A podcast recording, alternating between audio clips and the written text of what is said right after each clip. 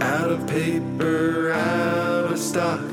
There's friendly faces around the block. Break loose from the chains that are causing you pain. Call Michael and Stanley, Jim Dwight Creek. Call Andy and Kelly for your business paper needs. Dunder Mifflin, the people person's paper people. Dunder Mifflin, the people person's paper people. Time out, time out, time out. Hey, everybody.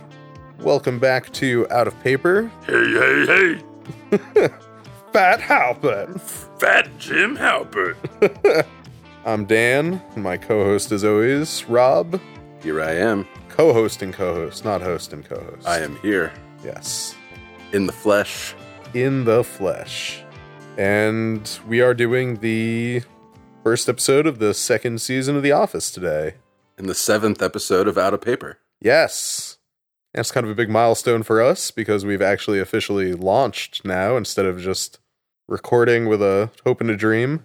It's true. We've been doing a lot of administrative work, a lot of, you know, applications for approval to these various streaming sites. It's a grueling process. And this whole time I've just been champing at the bit to get back behind the microphone. Yeah.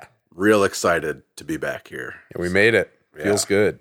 Yeah, it does feel really nice to have everything up and running. Yeah. Smooth sailing from here on out.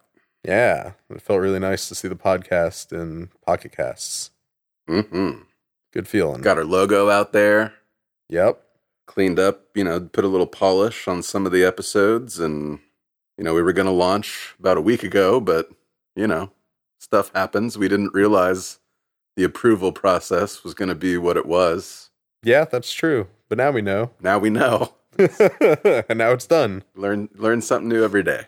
Now we join the esteemed ranks of Dan Harmon and Mark Marin, Paul Shear and Jason Manzukis. There's literally nothing differentiating us Yeah, from them. at Just this like point. that, we're in the upper echelons of the podcasting uh, pod- Arena? arena. yeah, sure. Swinging in the same circles, you know, Yeah. Have you been invited to any podcaster parties yet? too many. Too many. I just I can't fit it all in. No, I mean, how many can you go to in a day? One, Two three? Four? No, that's ridiculous. Let me finish. Five? well, yeah, it's been good. Good feeling. So uh, that's the news about us done, I guess. yeah. Let's move on to office news. I guess I'll hand it over to you since you're the one that found this. So earlier this week, Angela Kinsey made headlines giving a shout out on Twitter to one Billie Eilish, who, Who is just that? she's a up and coming pop singer. Okay. Yeah, she does. Uh, she just put out her first album. Previously, it had only been singles on soundtracks, and I think she did like a mixtape, which is like an unofficial album that artists just kind of release on the internet and see, you know, how much chatter it, it, it gains or gets or It's impressive to get started with singles and soundtracks. Yeah. Um her brother does all of her production work and he I don't know if he's like an established figure in the music world. I had never heard of him prior to this album coming out. But um his the production quality in the album is actually really stellar. Like if I were to point you to any record right now to say like this is what good music production sounds like in 2019, this would be the record I would do it on Wow. it's very minimal, but everything's very clean, and they make a lot of good use of like negative space and silence, which I always like because that adds like a lot of dynamics in a song.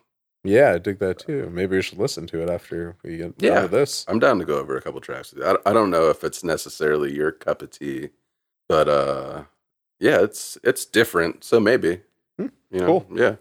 Um, s- but anyway, uh, so Angela Kinsey gave her a shout out on Twitter, congratulating her on the release of her first record called "When We All Fall Asleep, Where Do We Go," and uh, on a track on that record called "My Strange Addiction," you can hear clips from Threat Level Midnight. Ah, no way. Yeah, And uh, I'm pretty sure, I don't know if it's in the same track or other songs on the album. I haven't listened to it all front to back, but there's other snippets of dialogue from The Office. That's awesome. Yeah. And uh, on the Twitter post that Angela put up, there's a picture of her and Billy in the San Francisco airport. And uh, I'm pretty sure it was before Billy had gained as much acclaim as she has now. Like, i- if you follow music, the marketing um, rollout for this album has just been it's everywhere. You can't escape it. Any any streaming site you go on, it's like her album is front and center.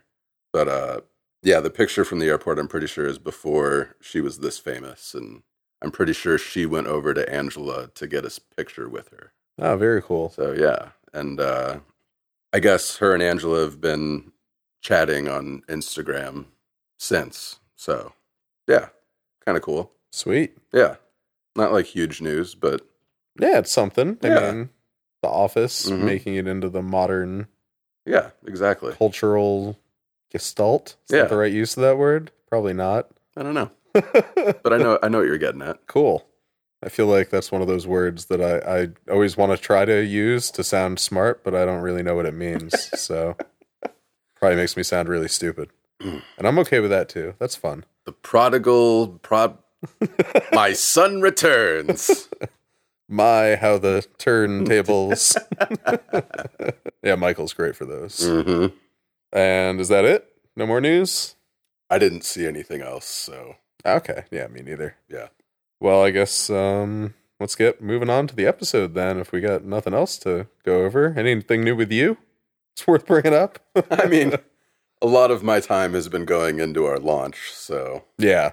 I'm pretty stoked about about that. And uh, yeah, you know, I um, I feel like it's been a long time since I've done production for spoken word, so Mm. it's been kind of a relearning process for me as we've gone through. And the first couple episodes, my first drafts were pretty rough, and doing this for the rest of the episodes throughout season one, I've I feel like I've just learned a lot. So that's Nice. been yeah, it's been good for me.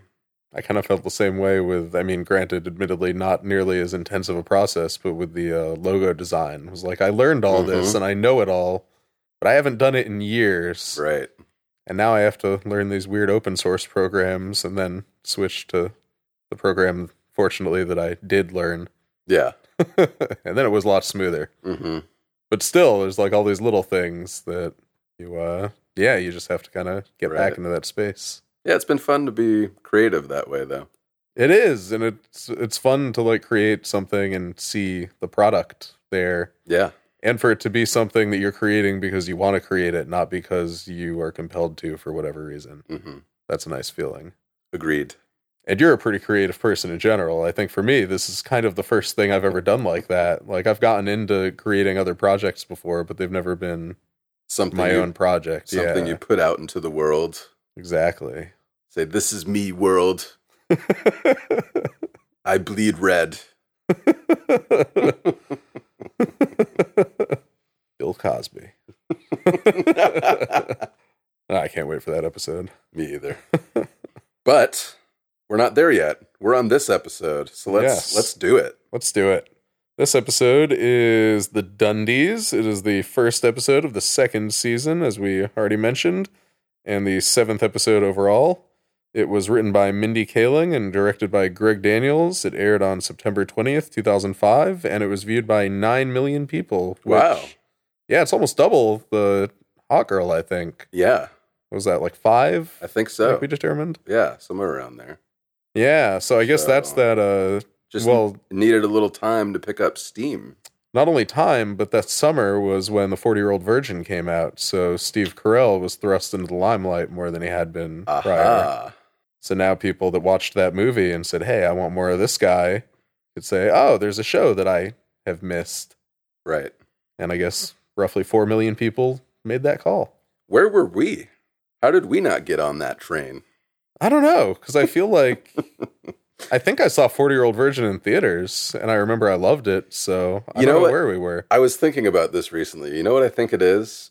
I think at this point in time, s- there was no sitcom on TV that really spoke to anybody that was in our generation, and like maybe even just like a a small slice of like a three to four year range where it was just like there was no sitcom really out there that I really was into at the time, and I just assumed that The Office was just another one of those. Yeah, no, I don't think no, at least nothing that was currently on. I remember we were watching watching a lot of Seinfeld and a lot of Curb. Right, but that wasn't. But- I mean, Curb was on at the time, I guess. Yeah. but that's not your typical sitcom. No, I would say Curb's not really even a sitcom. No. Seinfeld's a sitcom, but again, yeah, that had ended, you know, Yeah, there six wasn't. years prior. There wasn't much out there that network television was doing that really spoke to me. No, me neither, or at least not that I knew of. Right. So I have a feeling just just The Office being on NBC and being a sitcom, it, it just didn't draw my attention. Yeah, I, I don't even know if I. I feel like I heard about it in passing for a long time, but didn't know that much of it. Right. And I think the first time I was ever driven to check it out was when I worked at that uh, textbook store, the off campus textbook store near Oh, UCF. Yeah, yeah. And I remember my manager used to quote The Office all the time. And it was always funny. And I'd be like, what is that? Like, did you just make that up? And he'd be like, what? No, it's The Office. Hmm. Yeah. Was it streaming by the time we had gotten around to watching it? I don't think so. Okay. And I don't even think, I think that I started watching it live and just didn't know any of the earlier seasons, just kind of picked up Oh. like in the middle of whatever was on. So I want to say it was season four. Because I feel like it didn't take long after discovering it to go back and No. go through everything. No, yeah. We I, I mean, if I remember correctly, like we sat there and watched like the show in like five episode chunks, just one after the other. Yeah. Yeah. All right, so the episode begins with a no cold open, which I think is maybe the first episode that does that. Mhm. And we usually get cold opens, but So define a cold open for me just so I know. oh, Maybe okay, our I listeners I don't. could be wrong. I I was always under the impression a cold open is anything that precedes credits, like introduction credits of a show. Oh, yeah, okay. So before like the intro music. Yeah. Okay. So some shows, especially if they're going for more artistic or stylistic lean, sometimes will have like a forty-five minute cold open. And you're like, Right. whoa. Right. Yeah, like I feel like Legion does that quite a bit. Yeah, Yeah. Legion definitely. A few episodes, I forgot they even had like an introductory screen, and then suddenly it happens. Like, Right. Oh, like, how much of this is left? yeah, I know. yeah, okay. So, So- yeah, the, it's just the intro and then right yeah, to it the just talking starts head right with up Michael. with the theme song, Yeah, okay. and then yeah, we see Michael, and he has lost a bunch of weight. He has more hair than he's ever had before in the show. It's like he went back in time. It really does look like that. It looks like he started the show like around age like fifty, Yeah. and now he's like thirty-eight, and he looks great. He does. So uh, we start with Michael. He's explaining that today's the Dundies and it's everybody's favorite day. and what does he use? He says, uh, you know, what else would people like Kevin or Meredith get an award? Yeah. You know, what's anybody going to give them an award for? and then he talks about how uh, he gives an example of, you know, somebody who goes home and tells their neighbor, uh, you know, I just got an award from wo- work. I got a Dundee. Says, wow. And the neighbor says, nobody's ever awarded me for, you know, my work. And, you know, a couple weeks goes by and the employee smells something horrible. It's the neighbor has killed himself from lack of recognition. It's just fun. It's this is another great example of Michael just totally inflating his role in his employees' lives. Yeah. You know, like when it was when it was healthcare day, he was their doctor, and now it's the the Dundies, and he's the only thing keeping these people from committing suicide. Yep. Although, as we find out in a later episode, he did have an employee of his that committed suicide, and he seemingly didn't care and never thought about it after it happened. yeah, Which seems oddly cold and out of character for Michael, but I guess if Michael was just creeped out by that person, then maybe he kind of sighed an internal sigh of relief. yeah. I don't know. We never really Yeah. find out much about them. No, we get like Phyllis doing the miming, blowing the head off movement, and then Michael's like, oh yeah, that guy was weird. yeah. oh God. That's terrible. Yeah. Pretty dark. pretty bad. So yeah, from here we cut to Jim and Pam are at Pam's desk as per usual, and they're talking about the Dundies. Pam describes it like a car wreck, or she says, you know how they, people say they see a car wreck that was so terrible they couldn't look away. She's like, this is like a car wreck that you do want to look away from, but you can't because your boss is forcing you to watch it. Which is a funny contrast to how Michael was just talking about the Dundies and how everybody loves it. Yeah, that's. I feel like we get a little mini montage of all the employees talking about, not all of them, but a few Right. talking about how awful it is Yep. and how it's just not for them. or what does Oscar say? It's like a kid's birthday party. And the kids having fun and you're just kind of there and you know, you just stay there because, you know, if the Yes. kids having a good time, you There's know, nothing it's- really for you to do. right. oh.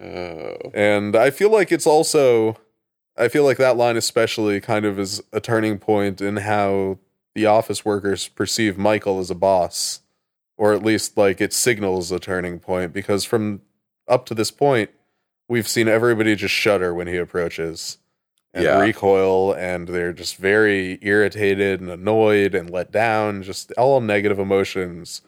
Whereas here, suddenly, you know, they're still not big fans of his, but they seem to kind of understand him a little better and have less malice and just kind of like, all right, you know, this is his thing and Yeah. he's going to get really excited and we'll just go along with it because why not? Yeah, I feel like uh, I was going to talk more about that at the end of the episode, Oh, okay. and I, I still will. But you're right. Yeah, it's you do see people approaching Michael a little differently than they did just the season prior already.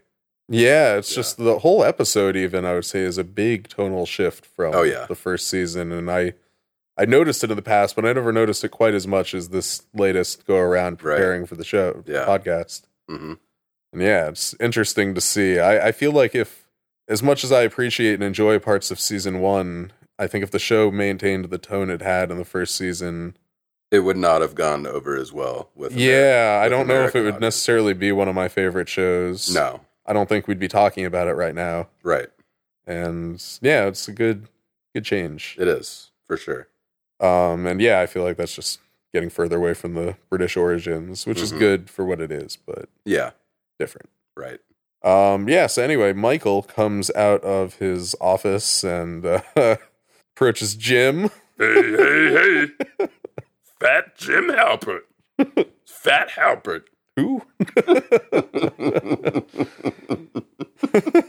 I love Jim's reaction to that because he's just kind of like he's uncomfortable and like all of a sudden he gets like really body conscious, so he kind of like he kind of like leans over on Pam's desk, and it also doesn't help that he's at Pam's desk and Pam is like his romantic interest, so he's like doubly self conscious, and I don't know. it's also weird because nobody could call Jim fat. no, he's a string bean. Yeah. Mm. Yeah. Gumby's got a better body than him.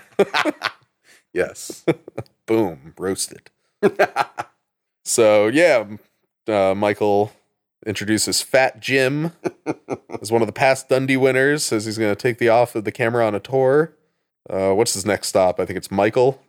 Go, or no, not Michael, Jesus. it's Dwight. Right. Goes up to Dwight's desk, and Dwight tells him that he keeps his Dundies in a trophy case above his bed. TMI. Blech. like that's even you know what's funny about that is it's not even like you know Dwight des- definitely doesn't have like a sexual connection with his Dundies. No, it's it's yeah. I think just whenever Dwight sucks up to Michael, he always just gets turned off. That's true. we get a little cutaway with Michael talking about how he used to say, or how TMI is too much information. yeah. he used to say, "Don't." What did he used to say? Um don't go there. Yeah, but that's lame. That's lame. so then I think uh, he moves on from Dwight to Stanley and uh, asks him where he has his Dundies. Stanley tells him he thinks he threw it away. yeah. Because of Stanley like, "Hey Stanley, let me see uh let me see some of that bling from your Dundies." It's like, "Mm, um, I don't know. I don't know where they are. Must have thrown them away." it's not a bad Stanley. Yeah, maybe. Oh no, you didn't. Mm, yes, I did. So now the first one, for whatever reason, sounded more like the essence of Stanley. The second one sounded like Jim doing Stanley to me. Right. Yeah. I enjoy the creamy zip of Miracle, Miracle Whip. Miracle Whip. Yeah. And uh, then we see after this, uh, Michael is now going to make Pam watch the old Dundies to write down any highlights. What What is Michael gonna get out of that? I don't know. Is he gonna just reuse old jokes? I don't see him doing that. Well, he does plan to do that with Pam. Yeah, I mean, I guess the theory behind that though is the joke. That's not really. I mean, I guess it's an old joke, but the longer the engagement goes on, the better that joke gets in his mind. That's true. So maybe, yeah, I never really gave it much thought until you just raised that question, which is a good question. Maybe it's like a stand up comic who's listening to audience reactions of their material Mm, to craft, further refine it. yeah, craft other jokes off of what was working. But the key difference there is that when a stand up comic is doing that, they're not going to be giving it to the exact same audience again. That's yeah. So That's, that's true. I think Michael may have overlooked a crucial detail in honing his craft. Yeah. And he's lazy, so he makes Pam do it. Right. Yeah. Jot down any highlights. Yeah. and we see her watching uh, Michael singing a song. I think he's dressed like a clown, and uh, it doesn't look great. I think we see Dwight off to the side. hmm It's very low budget production. And it's only for like 10 seconds before Kevin sits in front of the camera. That's right. and she kind of looks at Jim and mimes like strangling, uh, I don't know, Michael or maybe even just the Dundee's tapes themselves. yeah. Jim gives her a sympathetic Jim face through the window. Yeah. Getting a lot of Jim faces in this episode. a lot of Jim faces. So yeah, after this we cut to Pam, uh, and she is now with Kelly and Phyllis, and they're kind of giggling in the corner, and they're laughing about something that's written about Michael on the bathroom wall. And uh, there's that deleted scene. Dwight pulls Jim aside and like a gaggle of geese. me, me, me, me, me, me, me. Which, you know, geese. I can see why they cut that one because geese don't sound that way. I I mean I took it as just Dwight being misogynist. Yeah. No, yeah. Yeah. But still, I yeah. Yeah. Don't know, like if he had tried to imitate the sound of a goose, I think it would have landed a little better. Well, I think that's an expression though, a gaggle of geese. Oh, yeah. Or- yeah. But then he did like a noise That's that was, true. you know, I A don't know. cock, cock, cock, cock, cock. oh.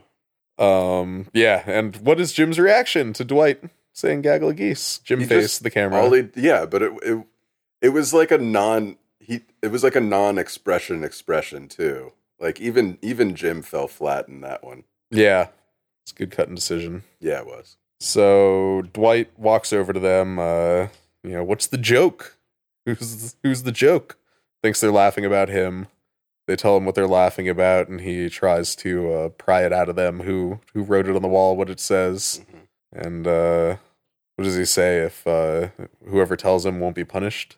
I think that's Oh his no, he promise. says, "Whoever tells," or no, he, he turns to Kelly and he's like, "Kelly, if you tell me who it is, I'll punish you less." Oh right.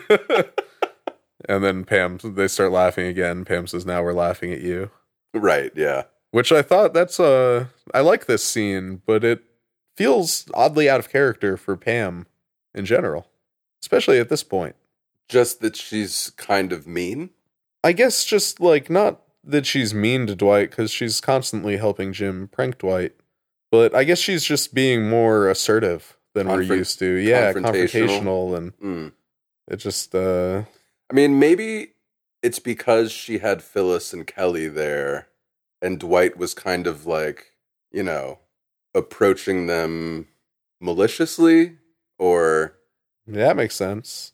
you know, in in inter- interrogatively. Is that- Yeah. is that even a word? I don't think so, but I know what you mean. Yeah, and uh, and I he think, does approach them like that. Yeah, so I think you know Pam has her ladies backing her up.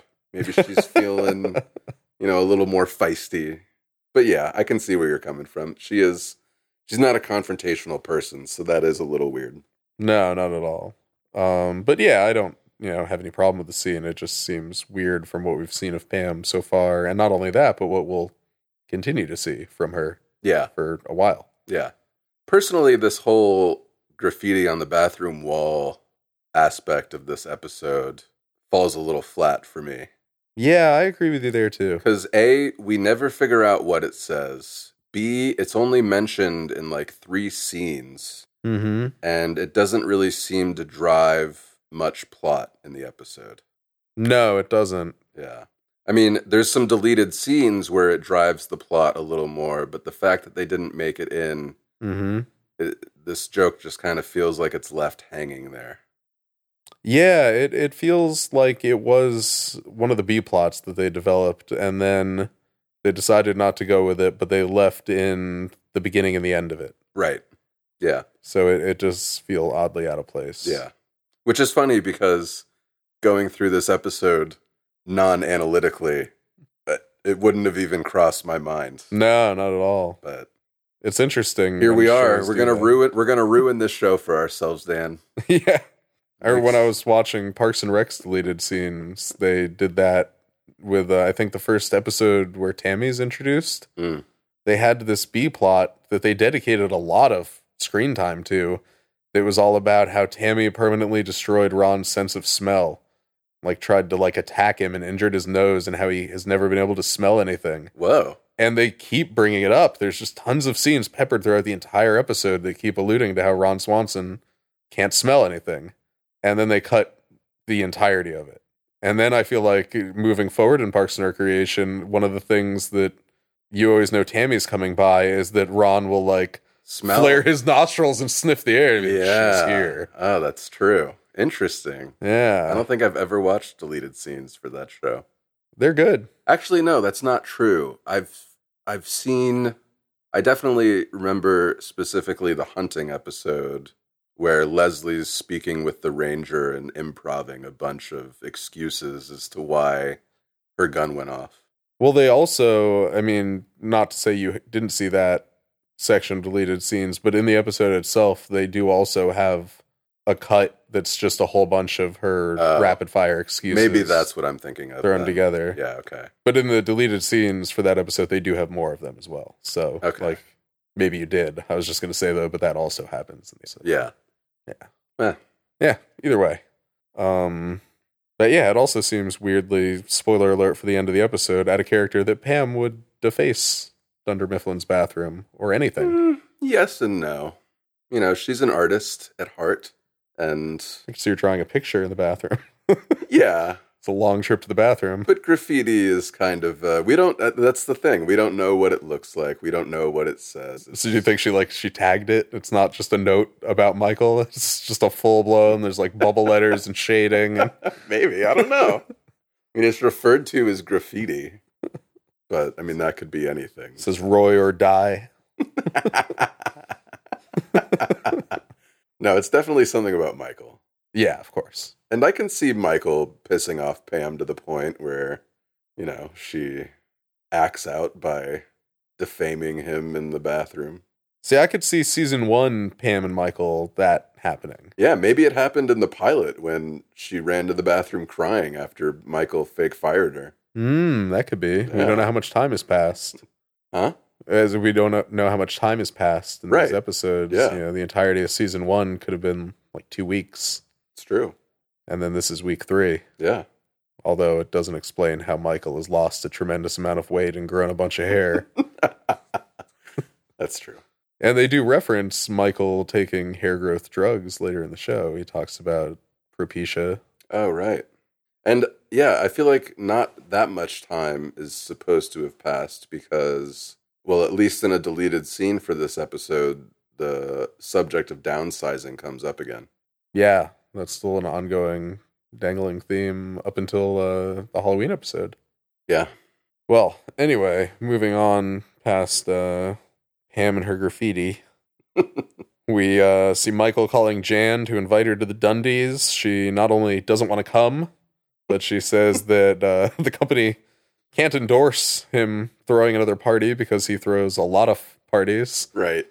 What are the some of the parties she lists? I didn't write them down. I don't know if you did. the May 5th, 2005 party, the 555. it happens once every billion, years. and the tsunami uh, fundraiser, which somehow managed to lose, Lose money. and Michael argued, well, it wasn't a fundraiser, it was a fundraiser. I thought I was very clear about that. And why did you feel the need to do this? Well, I just felt like the images were very disturbing to the people here. He's just trying to rally them. Oh, man. We're going to see a lot more of those parties moving forward. Oh, yeah. And, uh, but yeah, long story short, Jan is not coming to the Dundies. No, doesn't want anything to do with them. And then we see uh, Michael show off uh, one of his characters. He talks about how he likes to do character work for the Dundies. We see his character that's loosely based off of Carson's Karnak, Mm-hmm. which uh, I like that he uses the word loosely because it's like the exact same turban and the exact same mannerisms and the exact same voice. Mm-hmm. Yep. and uh, it's he brings up uh, what's the joke? He holds the envelope up to his head. It's like what are the and he's IRA like, and the PLO? the PLO, the IRA, and the hot dog stand behind the warehouse have in common. And opens up the envelope, and they all have better health care than here. and even he, you know, doesn't laugh at the joke. I don't think he understands it.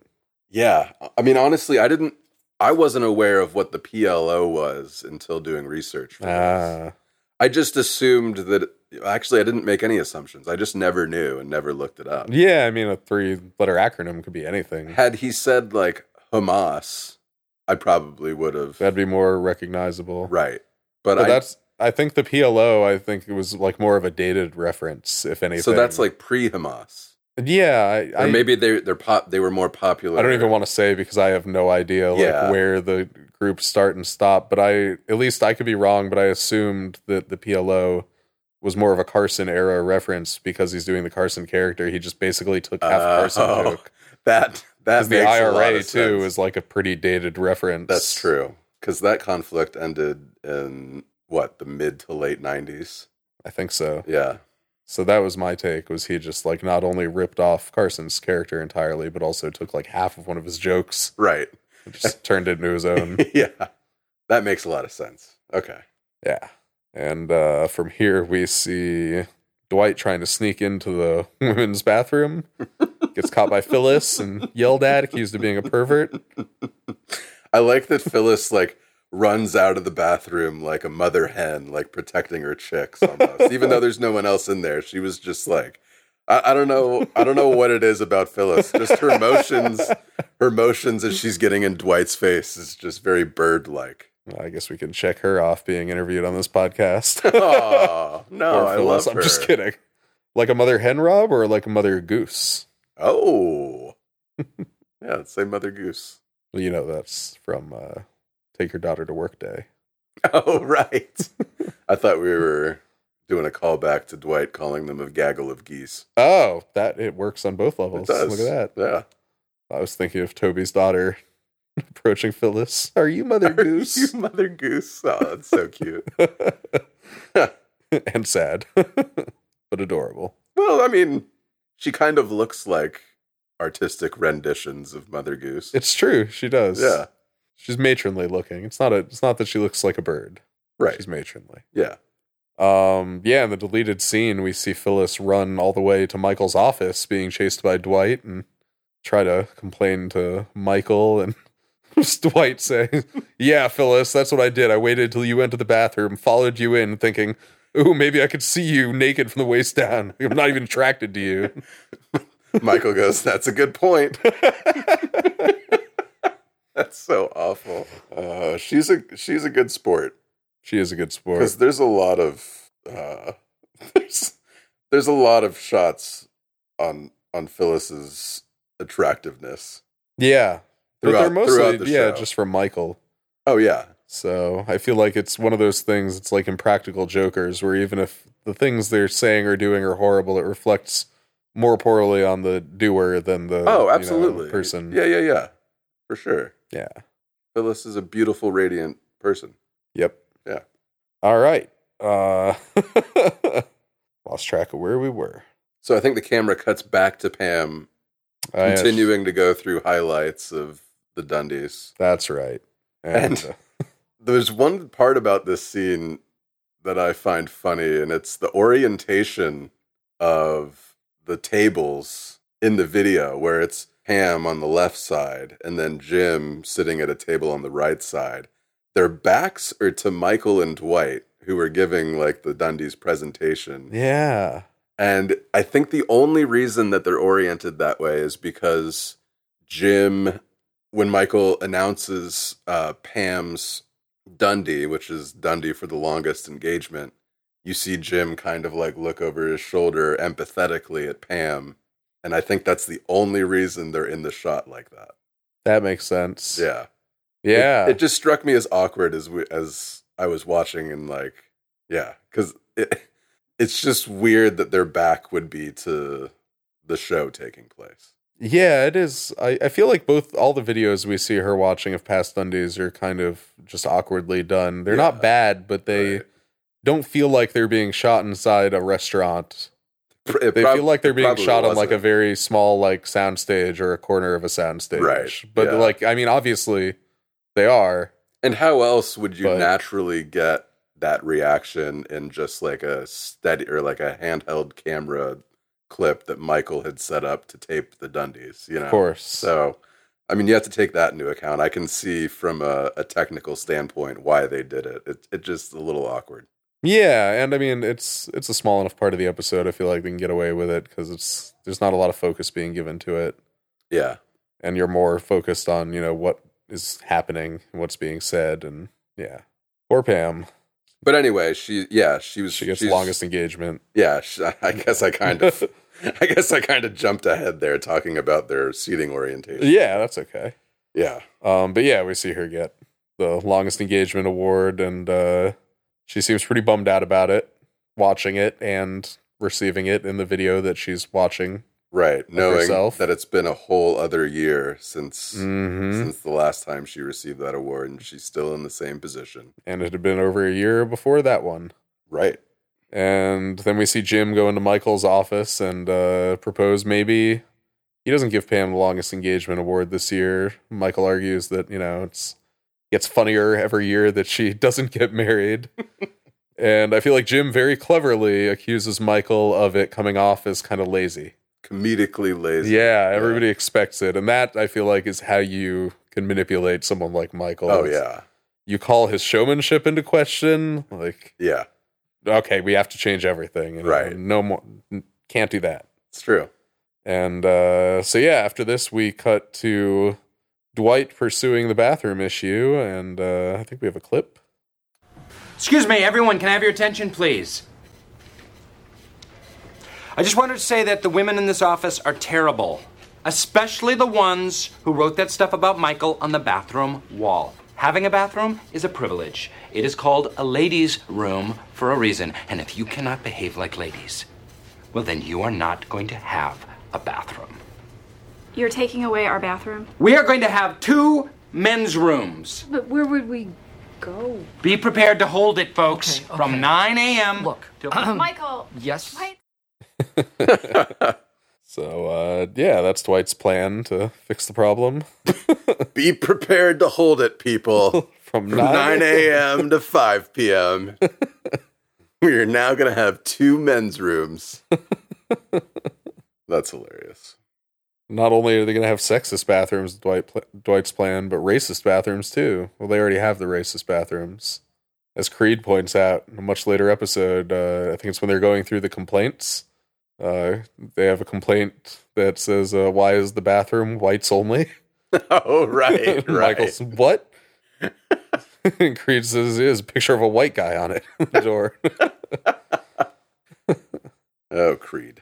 Um, so yeah, Michael cuts off Dwight and uh, tries to build enthusiasm about the Dundies. I assume this is even though it's not like a straight cut right after he got off the phone with Jan, and he tells everybody that uh, he knows there's rumors about how the jokes are going to be or the jokes aren't funny and the food is bad. But this year he wants to open it up to all his employees, friends, and families, Right. and uh, they all seem pretty stoked about that. Yeah. I mean, I would too if I didn't realize I was going to be footing the bill for everything I ate and drank. Yeah. And of course, that's Michael's plan. You know, the only way he can afford to do it is if everyone's paying and if people invite more people, it kind of softens the blow in his eyes somehow. Somehow, yeah. if anything, it makes it worse, probably. But Yeah, that's what I'm saying. yeah. Michael's not one for thinking things through. And then we leave the office Yes. and we arrive at Chili's. And it was a real Chili's, right? In Yeah, Burbank? Burbank. It's a Burbank Chili's. Yeah, all the Chili's wait staff are Chili's employees. Yeah. That's cool. They went all the way from Scranton to Burbank, California, just for the Dundies, the whole office. Yep. they film everything else in Scranton. That's right. for sure. uh, I like we have Michael's little intro rap, which I believe we've played in the podcast. We have Yeah. six times so far. Oh, okay. We're gonna keep it up. Oh, yeah. okay. I wasn't sure if that was something we were gonna keep going with or drop. I like it. I think it's a good little break. It I like You it know. too. sets up our ratings and Yeah. yeah. Cool. Well, then, yeah, no need to go too deeply into that. Besides that, Michael cannot keep up with the song and uh, gets very flustered. He has Ryan feeding him cue cards, and I think Ryan falls behind. He tells him to go faster, and then Ryan starts doing it like two at a time. And But you know what's funny is there's so much written on a card, and Michael doesn't, he only gets through like one, not even a whole verse. yeah, So it's possible that maybe Ryan's moving the cards too fast. maybe Because Ryan, like he's on card number three. 'Cause I feel like at one point we hear Michael tell him like new card, new card. Well, I think he's just saying card, Oh, card, card, like card. maybe, and he's doing this too, like waving his hand. Like, so come maybe back he's saying go around to the back, one that he yeah, missed. go go back a card. And that continues up until the waitress in the background trips on the cord, and unplugs the speaker. right, cuts the music off, and then what does Michael say? It's all right. Joke landed. yeah, Nobody's laughing. Yeah. Nobody's smiling. Uh, Um, yeah, we see Kevin tries to put a drink on the group tab, and that's when Michael announces to everybody that this year they're going to be doing. I love the way he says it. Like he's trying to make it sound like it's something cool and exciting. separate checks. Yeah, this year we're going to be doing separate checks. Yeah. and and tries to tries to continue on very quickly with the Dundies while all of his employees grumble. yeah, well, Stanley protests and says that uh, Michael says they can bring people. and uh, he says, Well, yeah, well, I did, but how come you didn't? He says, I brought my wife, Terry. well, I look forward to meeting her. She's this person whose hand I'm holding, Michael. And then he's like, "Oh, okay, great, Dwight plays the oh, yeah." he's like, "You can, you know, people are in relationships of all shapes and sizes." yeah, because, you know, Stanley is black and his wife is white, yeah. Michael. And they Ridiculous. both just kind of like give each other a look and roll their eyes and Yeah, I That's mean, I'm not- I'm sure Terry knows all about Michael at this point, oh yeah. and I'm sure just like the depressing reality of the world we live in, any couple that's an interracial couple probably deals with that from you know more often than just from someone like Michael. Especially back in 2005. Yeah, Still, even now it continues I mean, now. anytime, But I, I yeah. feel like, at least in certain parts of the country, they probably get a lot less looks than they were 10 years ago.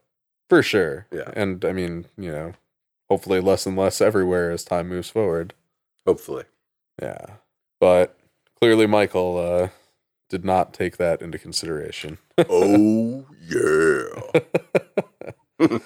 So from here we see uh Roy and Daryl uh express their discontent over the separate checks and figure why bother staying. So they decide to go to Poor Richard's. Oh, is that where they decided to go? I didn't Yeah. catch that. That makes Yeah. sense. I think uh, you hear Daryl just say, hey, man, let's just go to Poor Richard's, right. which is apparently a real bar in Scranton, Pennsylvania. I would assume so because they bring it up all the time. They do. It's a great name for a bar. It is. And uh, yeah, we don't see Pam leave with them, but then we do see her in the parking lot later with them. That's right. But Uh, before that, I was going to say uh, Michael starts awarding his Dundies finally. And the first one goes to Phyllis. It's the Bushiest Beaver Award. Well, he presents it as the busiest beaver. Yeah, of course, that's what he meant. But And uh, then Phyllis reads the plaque on the bottom of the trophy. It says, Michael, this says the bushiest beaver award. well, that's a typo. we'll, we'll fix it. We'll fix it. You don't, you don't have to display that. We'll fix it. and seems like a good time to go into Phyllis. Phyllis Talk Smith. about Phyllis. Yeah. yeah. She was born July 10th, 1951, and she originally got started as a casting associate for, well, I don't know if she got started as a casting associate for The Office, but she originally was that. That was her foot in the door. Yes.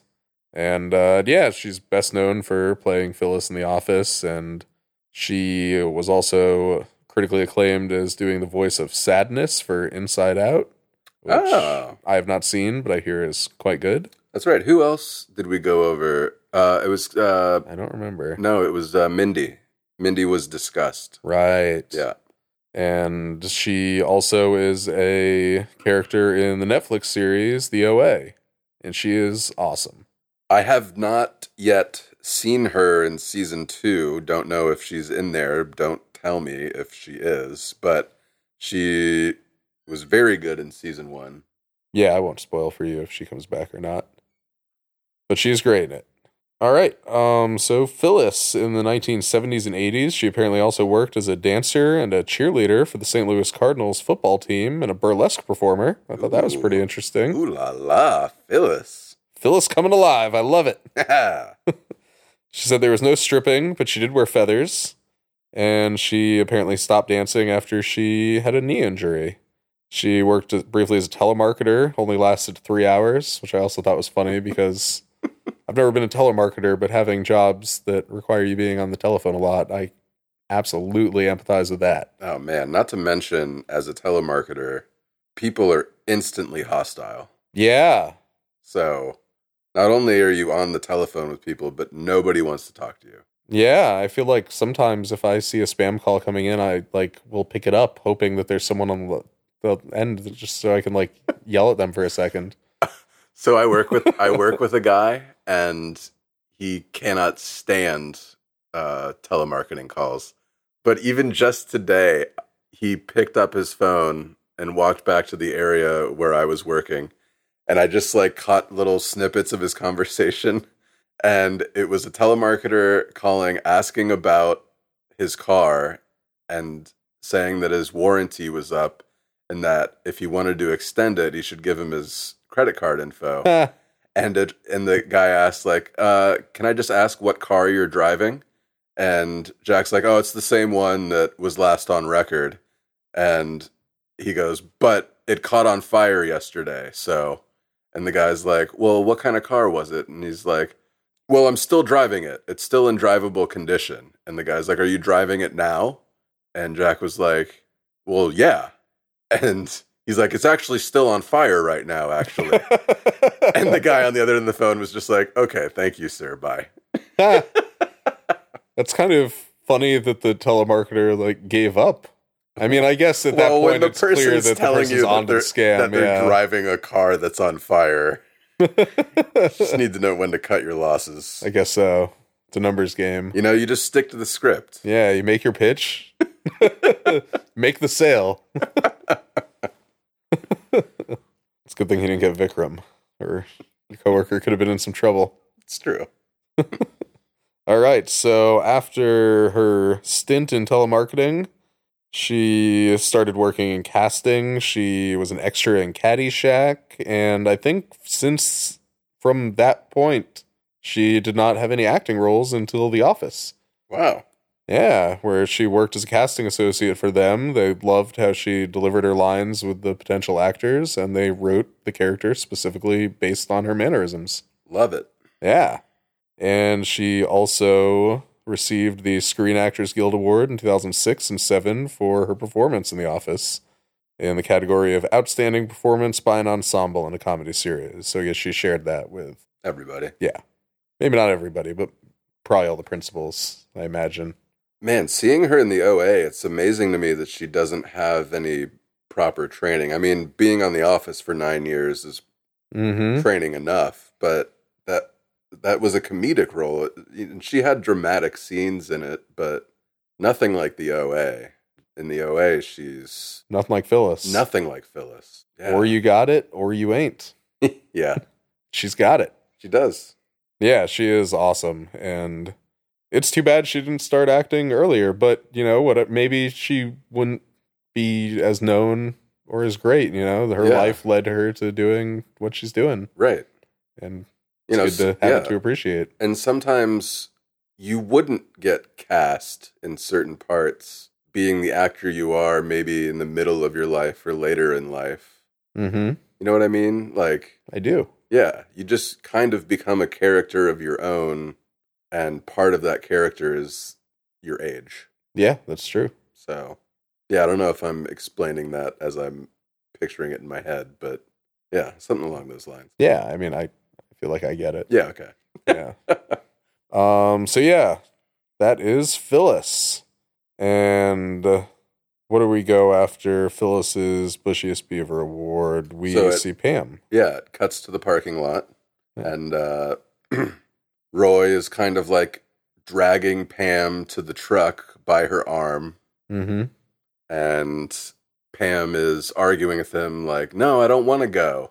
Like, I want to stay here for this. If you had asked me before we left, you would know that." And rips her arm away from his hand and starts walking back. What does Roy say? He says something like every year he's like a complete jackass. He always does this. Yeah. And yeah. And uh, it looks like Roy leaves. And that argument was improvised as they were shooting it. Oh, really? Yeah, as they were shooting it, um, they basically told them like, you know, go walk towards the truck and and act like you're having an argument. And the scene was intended to be silent, just showing Pam Ah. ripping her arm from Roy's grasp. But I guess they did such a good job improvising the argument that they left that in there. I guess that makes sense. You know, it's easier instead of mouthing words at one another like weird goldfish. Oh yeah, even if they're not going to use your audio, you might as well come up with something to say to make it look good. right. And uh, I think that's also the reason why you don't hear the audio as clearly as like other scenes because they Mhm. weren't intending it originally to have audio. So you like hear them off in the distance with it, having this argument, not directly into the the audio feed, Right. you know, via microphone. Mm-hmm. They're using the parabolic mics. Seem- seemingly, Yeah. Well, they talk about that much, much, much later in the series. Mm. How they can capture everything. oh, that's see, yeah, nearby, yeah, yeah, right, The boom guy. right. Um. So yeah, after that argument, we Yeah. cut back to the Dundies and we meet Ping. Yeah, Pam makes it back inside, and she's like, "Oh, good, I'm just in time for ping." Oh, right. Yeah. I'm going to call GM Rivers and Gould. Oh, good. I'm just in time for ping. Oh, that'll be fair. And Mr. Horning, Mm. right? You know what I'm talking about. Can I get a drink? Oh, yeah, yeah, yeah. What was that? Oh yeah, yeah, yeah. I like how in the deleted scene when uh, they're talking about Ping and they're still at the office, Oscar and Kelly tell him how offensive Ping is as a character. Michael protests saying it's his most popular one, and then he says, "Well, you know, my Chinese delivery guy talks exactly like that, so bring it up to him." This Chinese delivery guy says, "Me so horny," when he's Me so delivering Chinese horny. food to Michael. Oh man, I feel so bad for they. The camera cuts at one point. to- Random Asian girl. Yeah, random Asian girl sitting at another table in the Chili's, and she just gives this look of disgust towards Michael. Only appropriate look to have. Oh, absolutely. and, And yeah, it's funny because we see Michael do ping at other points throughout the show, Uh huh. but he's got like the most absurd, exaggerated buck teeth. Oh yeah, prosthetic He's got the teeth full in blown his buck mouth. teeth. He's got the giant glasses. He's uh, it's pretty much a direct take from. I'm gonna look up the name of this character just because I don't have it off the top of my head. Have you ever seen Breakfast at Tiffany's? Hmm. I feel like I, that's Audrey Hepburn, right? Yeah, Yeah. and um, well, yeah. Anyway, he basically looks exactly like her neighbor in that movie. Um, I think it was played by Martin Balsam. Oh no, it was played by Mickey Rooney. He played Mr. Yunioshi, Wow. and He here, I'm gonna pull up a picture just to show it to you in case you either didn't see it or don't remember. But this is straight up what Michael's going for, and it is horrible. Oh man. Yeah. I Yeah. think we should put a clip to that image in our show notes. Yeah. We're not endorsing this terrible Yeah. But representation of Asian people, obviously, but this is it's real bad. It was real bad in Breakfast and Tiffany's, and I think Michael because he even has like the plaid as well as the glasses and the Uh. teeth. So I think he just was taking it, yeah, directly from Mickey Rooney. straight up. You know, I met him once. Really? Yeah. Huh. Uh, my grandfather uh, was mayor of Sarasota for a while, and he was giving Mickey Rooney like the symbolic key to the city. Oh yeah, I think you told me this. Yeah. yeah. And uh, so they had this big soiree at my grandparents' house, and he showed up, and he was, I mean, obviously very old Mm-hmm. at the time that it happened and he had no patience for kids so he didn't even acknowledge my sister or me I think he got really bitter as time went on in his life. yeah i mean yeah he was just really grumpy the Mhm. entire time and even my grandmother said that he was like rude to her at one point some i i I feel like it was some misogynistic comment Mm. but uh Hopefully, he was nicer when he dated my grandma. Oh, Years that's- before that. that's right that's what came up as a result of this Yeah, conversation. so that's how I heard this story from you before. was Right. When I found out from my mom that my grandma dated Mickey Rooney seemingly for like a year or two, like when they were both like very young, like in their Wow. 20s. and this was your mom's mom Yeah. yeah wow Yeah, and unfortunately she's deceased, but if she wasn't, I definitely would be asking her about it. oh yeah for sure Yeah, I only wish I had known when she was still here. Huh. But interesting nonetheless. Yeah. Hopefully he was a little nicer to her. Hopefully. Yeah. She was a really nice lady. She was. Oh yeah, you met her. I That's did. right. A couple times. We've known each other for like a really long time. It's crazy. um well anyway, getting back to what are we what is this podcast about again? It's just about our families, right? yeah. it's the Rob and Dan show. Yeah. Dan and Rob show. So next up on the what Ra- Dan and Rob, Rob and Dan doesn't matter. Either way, change it each time.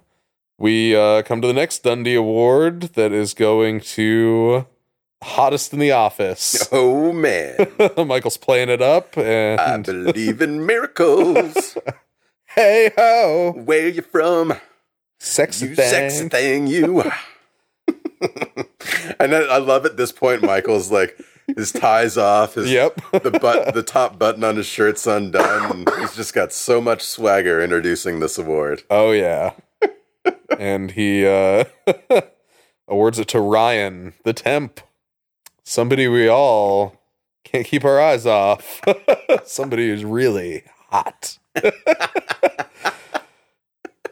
I love the expressions on Jim and Pam's faces when Ryan gets called out as the hottest in the office, Yeah. and just as Ryan walks up there, and I love how Michael uh, teases him with the Dundee. He's not going to give it to him. He Oh, keeps yeah. Hmm. pulling it back, and Dancing to the song. yep. and then when finally he takes it, he slaps him on the ass, sends him on his way. Oh, man. You know what else is funny is uh this is the only person who gets a spotlight shined on them oh, he didn't even notice that. winning the award. Yeah. That's amazing. Where did that come from? exactly. I have no idea. I mean, Dwight must have had something, but it's hilarious that this is the But only where was he? Is he in like the rafters of this Chili's? Like, what is he doing? I mean, I would imagine Dwight would have like a hunting spotlight. Like oh, I can You see know. that. but I yeah, other I don't know. It seemed like the enti- the lights in the entire restaurant dropped just for this. Michael's got a lot of sway at this Chili's, apparently. I mean, he set up at least his until tonight. in the deleted scene. We see that he set up his uh, costume rack in the kitchen. Yeah, he's got a huge costume rack. So, It's got the the headdress.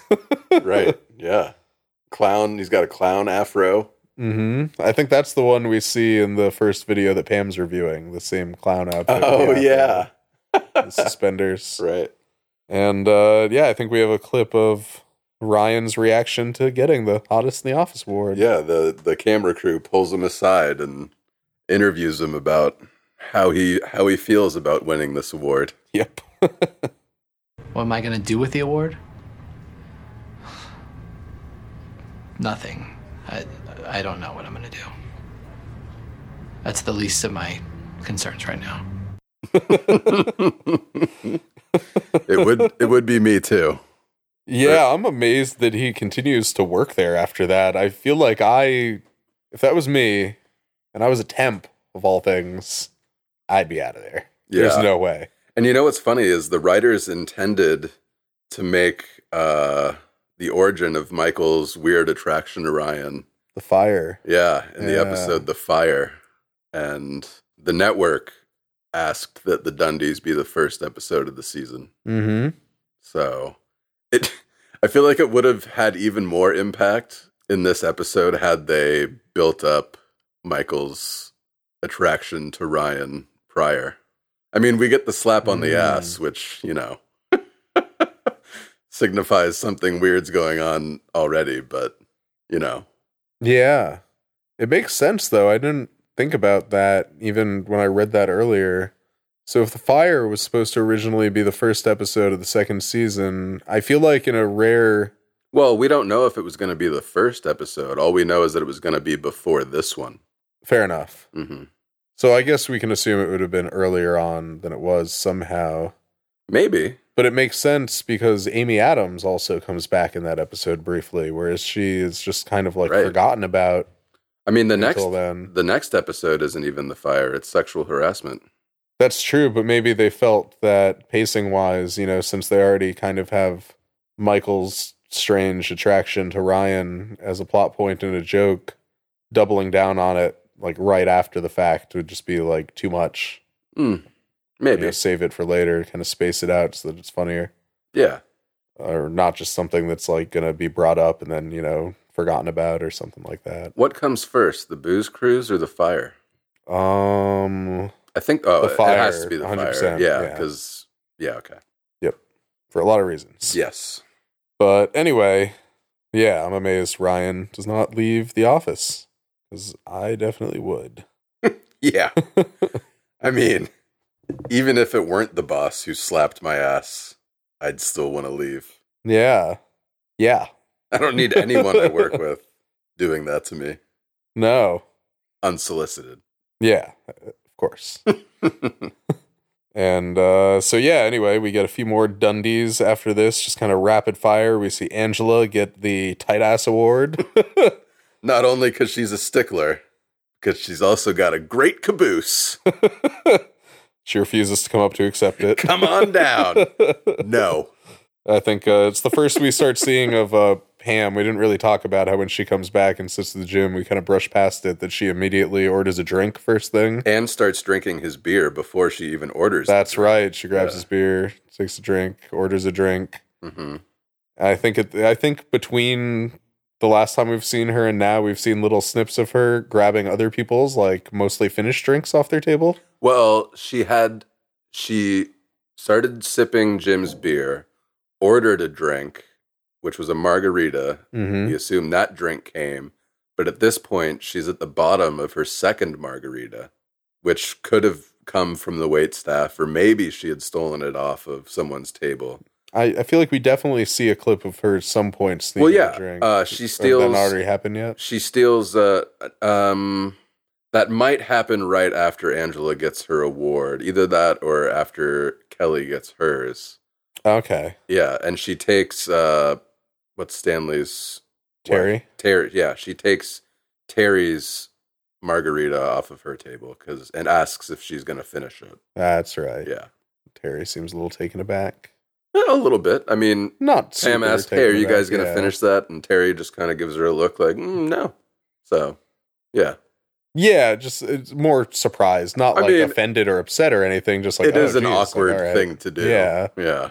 This person's a little bit of an alky, whatever. And uh, but yeah, right after Angela refuses to accept the award, Pam, you know, lets out a very loud laugh. She's already starting to get pretty drunk. yeah. Um, next up is Kelly. She gets the spicy curry award. What does that mean? Why me? you know, not everything has to mean something. This isn't even a businessman. This is a bowler. they ran out of businessmen. so uh yeah, Kelly obviously not pleased either. Poor No. Kelly. and we cut to Michael. He's uh it looks like he's behind like either the bar or like a cashier's booth. I of some think I think kind. he's behind Dwight's DJ booth. but he has a cash register right next to him too, I noticed. Oh, So it looks like Yeah. he's somewhere else. Maybe and I you're think right. he's like not even with the group anymore. But he's completely drenched in sweat. Oh, yeah. he's drinking water from a water bottle. he's been working real hard. He's so sweaty. It kind of makes me think of that Always Sunny episode, like way early on, where they decide they're going to do their own news show to like show the people what's really going on. And every time they turn on the camera, Mac is just like pouring sweat like he just got out of a swimming pool. Has this look on his face like he's so exasperated, even from like the get go. no, he's not exasperated. He looks scared. Yeah, Every yeah. time Charlie's like, "You look scared for some reason, dude." He's like, "What? No, I don't." And then he just looks terrified, so like, nervous he's staring at to be oncoming on traffic. camera, Yeah, uh, it's funny. but yeah, Michael is uh, very sweaty, and uh, he says he knows what Bob Hope was going through performing for the troops in Saudi Arabia. I didn't look into this, but did Bob Hope ever perform for any? Have we ever had any troops in Saudi Arabia? I mean, for better or for worse, we're allies with them, so Uh, maybe during the Gulf War, maybe not that we were there not like fighting occupying yeah. them, but just using Saudi Arabia as a strategic point to that would make sense. Yeah. But yeah, I don't know. I mean, I don't know. Never. I'm I'm not like not a fan of Bob Hope, but I also don't know a whole lot of what he's done in his career. I feel like the bulk of my Bob Hope knowledge comes from Michael bringing up Bob Hope all the time. in the yeah. I office. mean, he's kind of before our time. yeah. Sorry, Bob. Yep. I think he's dead, so he'll be fine. Well, I was looking up at the sky when I said Oh, okay. I missed that. that. um. So yeah, I also like that he blames Dwight on sucking the funny out of the room. Sucking the funny out of the room. It's another thing he has to contend with. Because Dwight ke- does keep like correcting him. Michael makes a joke about dating a girl in HR, and as soon as as soon as Michael sets up that premise, Dwight's just like, "We don't have any wo- women that work in HR. No, Dwight, it's a joke. Shut up! Just shut up." he doesn't. He doesn't say that, but he's he's emoting that. Yeah, uh, I forgot to even. Yeah, we didn't even mention that. I love that back and forth. yeah, that was a good one. And then we sat down. She made me fill out two and a half hours of paperwork. Wait, like an AIDS test. Nate's no Dwight. Ah. Also, what kind of paperwork based AIDS tests is Dwight familiar with? right. Yeah. I mean, maybe AIDS tests do have a paper portion, but I imagine the more important portion would be a blood test. Yeah. But yeah, and I feel like Dwight is, uh, if anything, Dwight's the saving grace of this entire show. Yeah. I mean, as viewers, Dwight's always great, but Oh yeah. I feel like if I was one of the employees there, Dwight, I'd be getting the bulk of my enjoyment out of Dwight. yeah. Um, so yeah, then Michael uh, immediately starts hearing Tiny Dancers play in the background and complains that Dwight was early with the cue. He's got to run. Was it Tiny Dancer? I think that was oh, was that not Tiny Dancer? Was that not? Oh Yeah, no, no. that was Tiny Dancer. No, Tiny Dancer's at the end of the episode. It's both Oh, really? because that's right after this. Michael goes up sta- on stage again. Well, stage. Oh yeah, hold And me close he's now, Tiny singing. Dundee. Yeah, that's right. So he's Right. singing Tiny Dundee, and that's when he gets heckled by the guys at the bar. Uh, and, you know, sing it, Alton. Right. and uh, yell that he sucks, and they start throwing food at him. It's kind of amazing they don't get in any kind of they don't get kicked out of Chili's. Yeah, Although I guess maybe the Chili's staff is like, oh, thank God, maybe this guy'll stop. that's true. we'll Yeah. take the people throwing our food just to have an end to this. I'm sure hopefully." the staff is just dealing with a bunch of patrons that don't work at Dunder Mifflin that are like kind of pissed that they have to be there. yeah, like 85 percent of the restaurant. Yeah. so, yeah, that would make sense. And you know what's funny is I feel like if this were season one, Michael would have just cut the Dundies off and that would have been the end. And every would have, everyone would have just left the Chili's like kind of let down. Yeah. and that's the difference here is Pam has this moment of empathy Mm-hmm. for Michael. Drunken empathy. but And it empathy yeah, it takes her nonetheless. five drinks to get there. But And Jim too. He's right on board. With Oh, it. yeah, and we but- see that from Jim. but Pam Hmm. in is the one future. who leads the charge of totally. Yeah. All right, Kevin. Smelliest bowel movement. yeah. First, he gets the Dundee for smelliest bowel movement. but yeah, that's right after uh, she tells him there's more Dundees that he hasn't awarded yet. So that's the next up, Kevin, Right. for uh, the Don't Go In There After Me award. the time he went to the bathroom after he used it, it was really smelly. Kevin's fiance looks, Horrified. yeah, And Kevin doesn't look very happy either. No, he looks very sad, very ashamed, and uh I feel like it helps when, yeah, as you were saying, Pam starts cheering for Kevin for smelliest bowel movement, Yeah. and Jim joins in. I feel like it's kind of And everybody Puts a starts positive clapping. spin but on it. yeah, they're just Yeah. trying to like back up Michael in this moment of, you know, try, trying to pull him out of his moment of shame. mm-hmm. and Kevin, And Kevin, yeah. mostly Kevin at this point. Yeah. Michael's already been pulled out of his moment of shame. now he put it on to Kevin. Yeah. So let's talk about Kevin. Kevin is played by Brian Bruce Baumgartner. He was born November 29th, 1972, and he is best known for playing Kevin Malone. He's got the same initials as the Better Business Bureau. He does. Good spot out. Yeah. Um, he's originally from Atlanta, and he went to the same uh, private school. It was K through 12 as Ed Helms. It was one year above him. awesome. Yeah. It's a cool little connection. Yeah, I don't know if they knew each other at all, but still neat. And I feel like they had a fun connection once Ed Helms joins the show. There- I always enjoyed it whenever Andy and Kevin would have weird little team ups. Yeah, I mean they end up in a band together too. That's true. Kevin Yeah. and the Zits. yeah. So, um, yeah, before moving to LA to pursue acting, it looks like uh, Brian was the artistic director of the Hidden Theater in Minneapolis, Minnesota. And he received multiple awards for both artistic and acting excellence, which is pretty neat. That is cool. Uh, he's been in a number of TV shows besides The Office, Arrested Development, Everwood, Wilfred. Oh, Um, Wilfred. Yeah, That's a great show. it is. It's one that I always I always forget about it until I see uh Elijah Woods. Elijah Woods. Yeah, I don't know. It was a great show. It was. You Yeah. really really kept you on your toes because you never knew if it was Elijah Wood just having a psychotic break or if some of this stuff was actually happening. Really? That was your take? feel like there was Well- for me, I never felt it was ambiguous. I feel like clearly none of this is happening. I suppose. Elijah Wood is introduced immediately from the first episode as being like very mentally ill even before the dog shows up. Yeah, that's true. Fair enough. Yeah. I guess from his perspective, you don't he doesn't know if it's real. Yeah, I'll give you that Yeah. for sure. And um, well, yeah. Anyway, uh, in June 2007, he also won a daytime Emmy Award for outstanding Broadband. broadband program comedy for his work in the Office: The Accountants webisodes, which I feel like I've seen, but I need to watch them again. It's been a long time. I don't really remember it. We should. It- It's interesting because it's just weird. Just the term webisodes and in this day and age, just Yeah, it's definitely s- a, a term that did, never took off. yeah. And I mean, now a lot of television is exclusively webisodes. Yeah, So- quote unquote. yeah. yeah. making air quotes for our listeners who can't see me. Or are you viewers? I'm not sure. I don't Maybe know. you can see me. Do we have cameras set up here? Hmm. Oh, more on that later. and uh, yeah, he got that award. He shared it with Angela Kinsey and Oscar Nunez, the other accountants. And he is also apparently an accomplished golfer.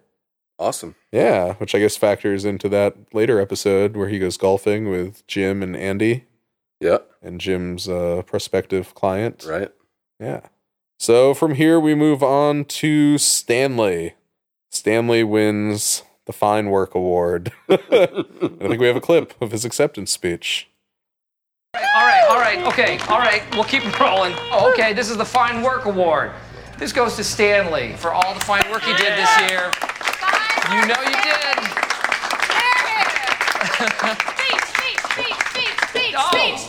Well, last year I got great work, so I don't. so I don't know what to think about this award. But at least I didn't get smelliest bowel movement like Kevin. Man, Pam is super hyper. Oh yeah, she is getting pretty drunk. And I don't know if you saw, I was reading that apparently uh Pam uh not Pam, the actress, Jenna Fisher, Jenna Fisher. is not a big drinker. Right. And uh yeah, so BJ Novak, Ryan the temp, ended up uh taking her out to get drinks and then recording her while she was drunk so that he can show her the difference between how she acted in reality and how she thought she acted. Right. How she per- perceived herself when she was drunk. hmm Yeah. And that informs her role. And I could totally see it because, you know, I feel like people playing drunk, even if they're great actors, it can be a mixed bag how convincing it is. Yeah. I totally buy that she's drunk in this episode. She's selling me on Mm-hmm. it. You know what's funny is uh, that's why I, I always give. Uh, I'm always impressed by uh, in Trailer Park Boys the security guard Leahy, Mr. Leahy. Oh, yeah. Man, that guy does the best impression of just like a super sloshy alcoholic. hmm Like maybe one of the better comedic alcoholic performances ever. Yeah, he's great. He is. It's a great show. I need to get back to that one of these years. Finish it all. To be There's honest, so much. I mean, I was going to say it's still going. yeah, I know. That's Yeah, and the later seasons, it's I don't, it loses a little bit of its magic once they get Hmm. a larger budget. Hmm, I could see that. yeah, I think part of the charm is definitely the kind of homespun feel of it. right. The ragtag comedy troupe, Mm-hmm. you know, scraping together as much as they can and putting their all into it. But yeah, still good. It's good stuff. Those are, it's great. Uh, It's like Die Hard, you know. It, it just kind of forgot its roots along the way.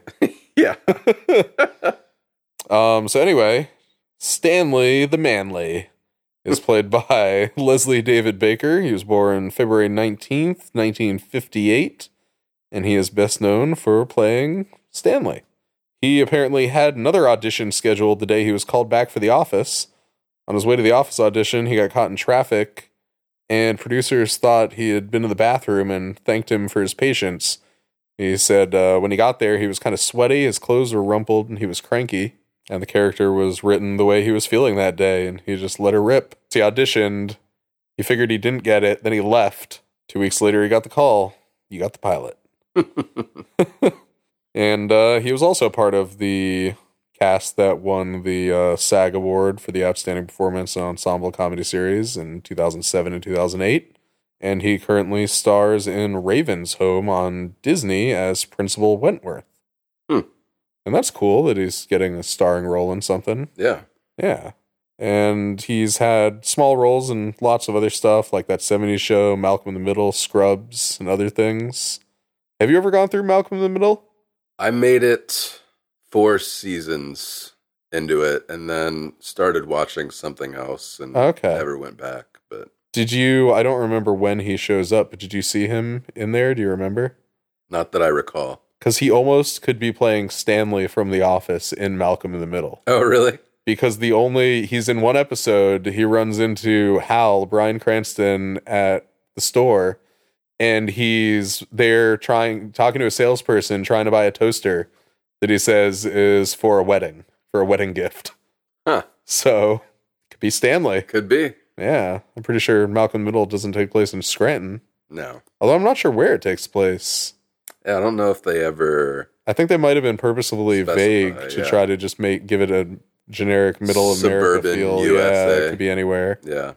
or it could be way off and they could say it tons of times exactly where it takes place. Doesn't matter.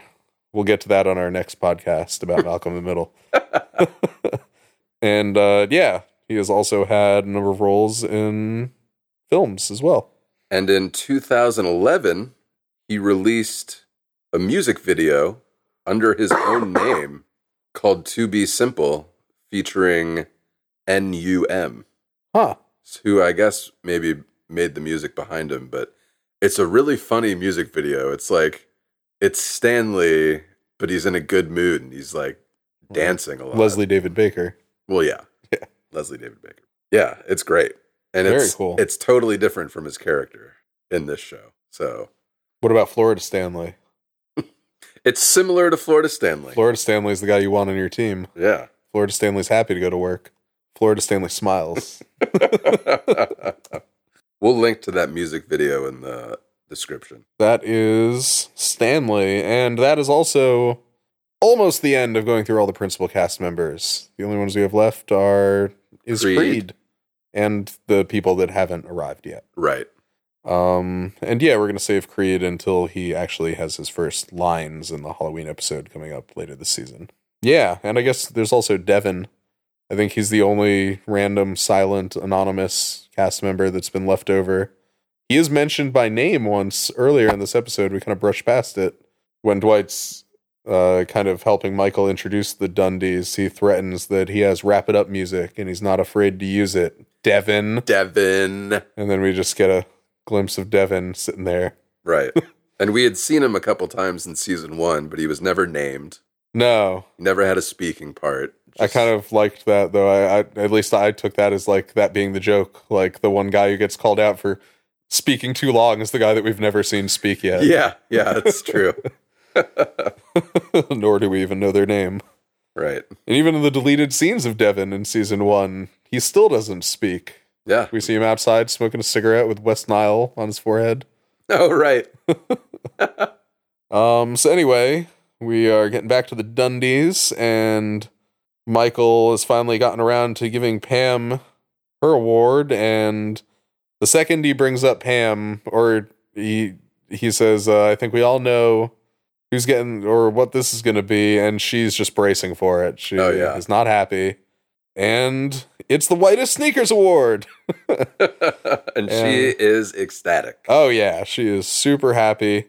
She jumps up, gives Michael a big hug, and uh, so she has so many people to thank. Just laughing. She uh, thanks Michael first because hosting is harder than it looks, and also because of Dwight.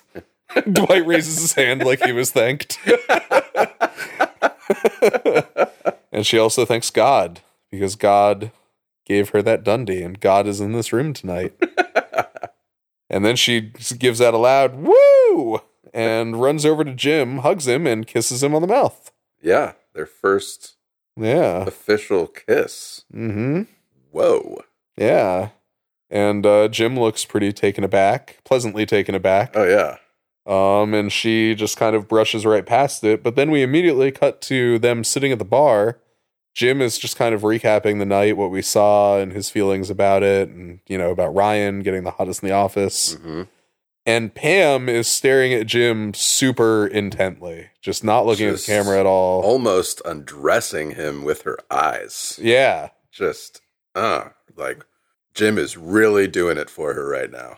and uh, They really ratchet up the whole, uh, this episode is just like steroids to the Jim and Pam romance. yeah, if if you had any ambiguity about how they felt about each other from last season, it is totally wiped away in this episode. but I feel like Jim is playing it cool. A little bit. I mean, he is he's pretty enamored with her too. Whenever she makes like a drunk Well, I joke- just mean in front of the cameras. Yeah, Oh yeah. But I mean, there's scenes at, with them at the table where Jim is just like, oh, You know. he's smitten. "Oh yeah, exactly. That's my Yeah, point." whenever she laughs or does something goofy, When she he's makes just like, her when she makes her Yeah. second drink joke, like Jim reacts to second that drink, like it's the funniest thing he's ever heard and it's not no. it's not that funny at all. It's just because it's Pam saying it. And I think it's also probably one of the first times that he's seen her really like kind of cut loose in that way. Oh yeah, for sure. Yeah, he's And also it didn't seem like fascinated. she was really drinking when she was there with Roy in the past, and yeah, he's definitely fascinated by drunk Pam because this is a side of her that hmm he's never seen. Yeah, Pam starts laughing. She falls backwards off of the bar stool she's sitting on next Mm. to Jim. Uh, still laughing.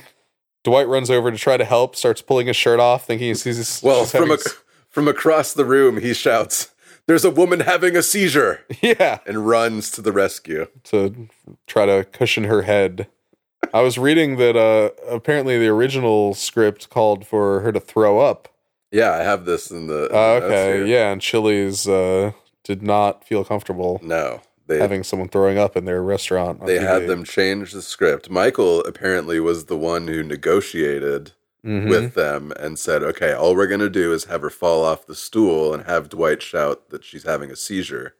Also, there was another thing in the script. The writers intended Pam to be overserved by the wait staff. and they refused that too. But Chili's put the kibosh on that and was like, we need to come up with another way for her to get drunk that doesn't implicate us. Mhm. So that's why they ended up having Pam steal people's drinks as opposed to her being served, uh, being overserved. Right, and that makes sense. Chili's doesn't want to Oh, look yeah. bad, Right. and they have a big reputation to uphold. You know, when I think quality, I think Chili's. So Dwight runs over to Pam. She's fallen off the stool. He thinks that she's seizing up or seizuring and proceeds to take off both of his shirts. He's got an undershirt and a button down shirt and decides that he needs both of them to properly cushion Pam's head. So I don't even she- think he gets them off. I think he leaves the top button button, so that's it's just like right. stuck on top of his head. in the like a little deleted kid scene. trying to get in the- undressed or yeah, dressed. In the deleted scene, he ends up getting it off. Right, Yeah. In the, the manager. Yeah, he's he's struggling to get his shirts off, and the manager comes over and it's just like, "Sir, please, please put your shirt back on. I'm gonna I'm gonna have to ask you to leave unless you put your shirt back on." In the deleted scene, Dwight retorts, you know, I'm a volunteer sheriff. I could have this place swarming. No, he says, "I work for the uh, sheriff's department," and Jim ch- chimes in and says, "He's a volunteer." All right. Lackawanna County Sheriff's Department. right. And, uh, and then he starts yelling at the manager while still completely bare chested that the manager needs to calm down. The manager's like, "Sir, just please calm down." Like, oh man, that's so funny. Put on your shirt. So yeah, shortly after this, the entire group essentially gets kicked out of the Chili's. We see them all walking outside. Everyone's a little tipsy, and Pam is of course just kind of beyond the pale drunk at this point. Yeah, she is ebullient. Yes, Runs the camera, wooing more. that is a good word to describe it. Best Dundies ever. Woo! Ooh, nice. I was gonna I was thinking about doing it, but I was like, I don't think I could hit that register, but you got closer than I definitely would have, and closer than I could have imagined you would have. So Uh, I got nicely that. done. I got that falsetto, baby. nice. Oh yeah. Always sing the high harmonies and the happy birthday song. Yep. and uh yeah, what does Michael say about the Dundies? Uh he asked the camera, do they think does he think it was a success? He says uh he made people laugh so hard that Pam fell out of her chair and almost broke her neck. So he killed Almost. Um, and then yeah, after this we uh, see Michael leaving with Dwight, and Michael says that Dwight did great job, and Dwight thinks he's talking about Pam. Does he? yeah, he says the he's like, oh, thanks. He's like, you know, I had to check her pupils to make sure she didn't have a concussion. Oh He's right. like, what? No, I mean the audio work. You know, Right. you do a great job, and Dwight seems genuinely flattered. Oh yeah. yeah, very happy. See, this is this is something. This is the scene we would have never gotten in season one. Yeah, because never. It's very uplifting. Everybody has like their Mhm. happy ending, and And yeah, I feel like this is more of the kind of Greg Daniels shining through over the Ricky Gervais influence. Yeah. 'Cause It's like I feel like watching like King of the Hill or his other stuff, you know, there's always like something a little heartwarming there that you Right. can latch on to that's nice. yeah, And then we see Jim sitting with Pam waiting for Angela to pull up to give Pam a ride home. And Uh, Pam we also we I missed also something. see uh, we get a little um, perspective from the Chili's manager. Um, Oh, I forgot all about it. Rushed right past it. That's right. The Chili's manager giving his take on the night. We have a strict policy here not to overserve. Apparently, this young woman was sneaking drinks off other people's tables. I Xeroxed her driver's license, and she is not welcome at this restaurant chain ever again. I love that little click that he makes. Yeah, And just I don't know everything about that guy. I don't think I've seen him in anything else. I looked him up. I don't remember his name, but uh, and yeah, he he's been in a number of things, but nothing I've seen. Yeah. But he's great in that brief little part. It's really funny to think that of all of the people in the office, that Pam is the one that would get banned. Yep.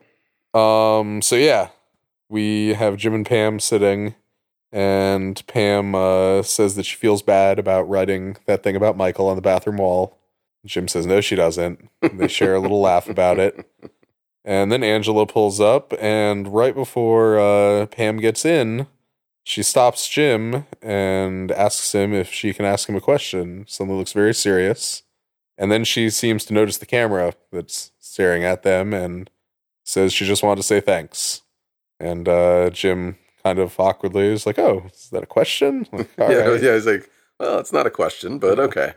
And uh, yeah, he thanks Angela for giving Pam a ride home, and we see them drive off. And uh, yeah, I, I took a note. I really liked the framing of the last shot, just the car pulling away, and you just see Jim, and there's like a lot of negative space in the shot where he's just like completely by himself, and he's like not that big in the shot either. Yeah.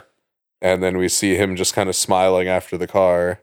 And this is like, you know, it- I feel like we talked a little bit of smack about John Krasinski as an actor, but I feel like he is really, really good at little subtle expressions, like better than most. I don't think we ever talked smack about his acting. Maybe we talked smacked about Jack Ryan. It was Not just- specifically about his acting. Just Jack Ryan. Yeah. I mean, John Krasinski has a real knack for emoting complicated emotions with just his face. That's true. I mean, he has the gym face. Right.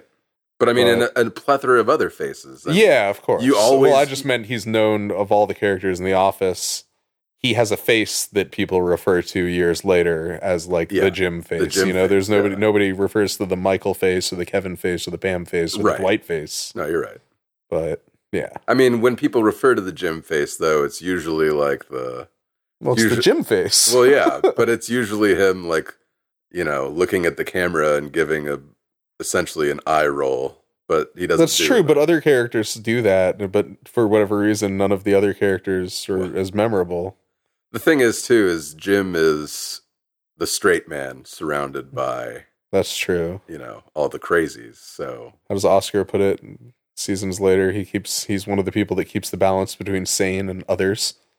yeah, I think Oscar sees that balance being kept by himself, Pam, and Jim, and that's pretty much it. right, And that's pretty much accurate. yeah, it's true.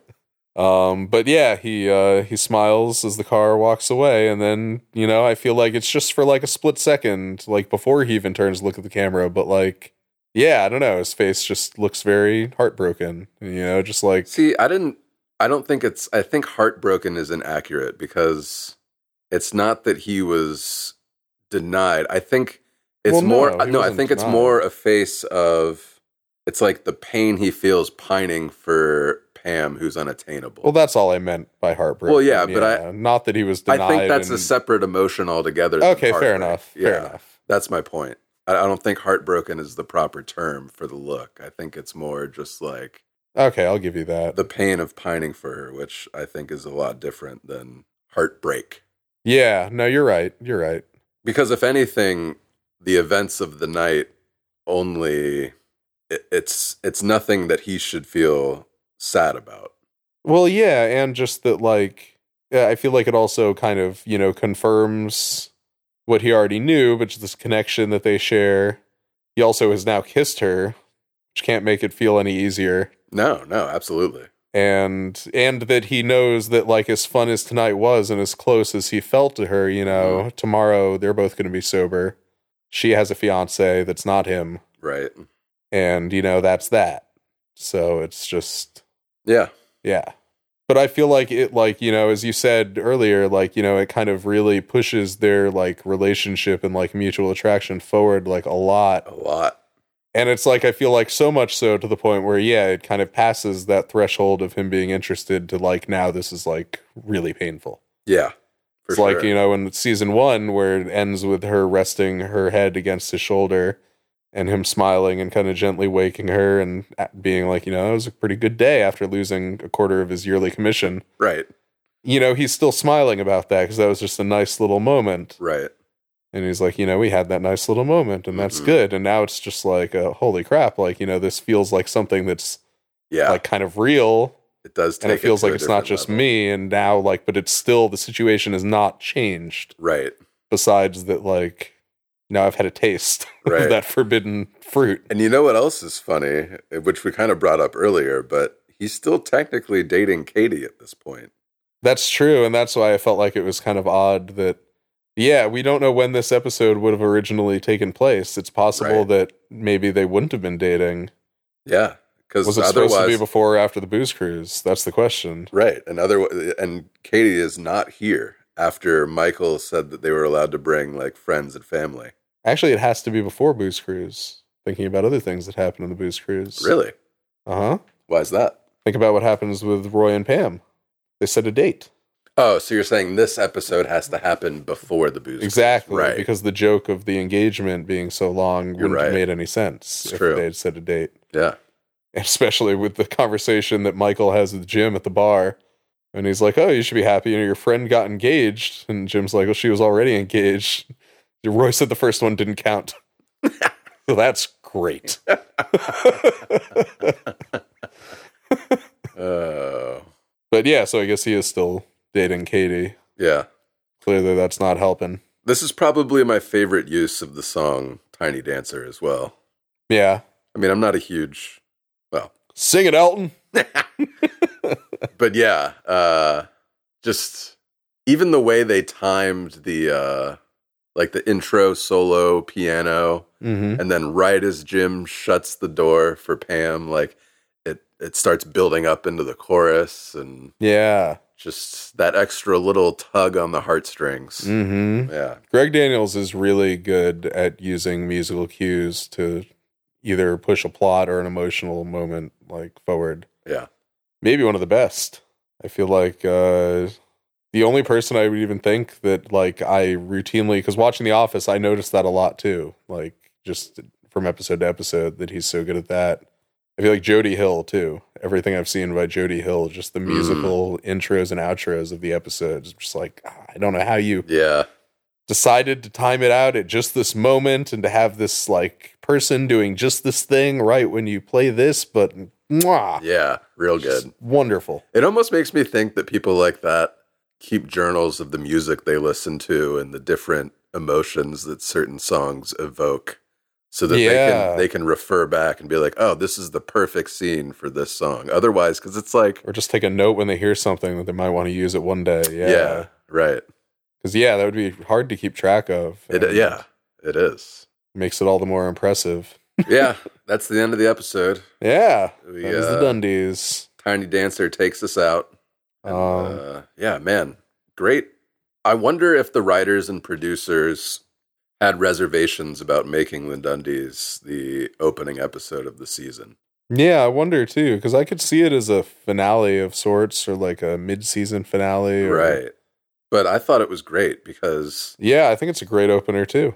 it's a lot of there's a lot of really good character development like even just you know the awards that michael gives out kind of says something about each character Mm hmm. you know and the So- way that they react to whatever it is. yeah yeah that yeah for sure hundred percent. yeah Yeah, no, I I think I have to side.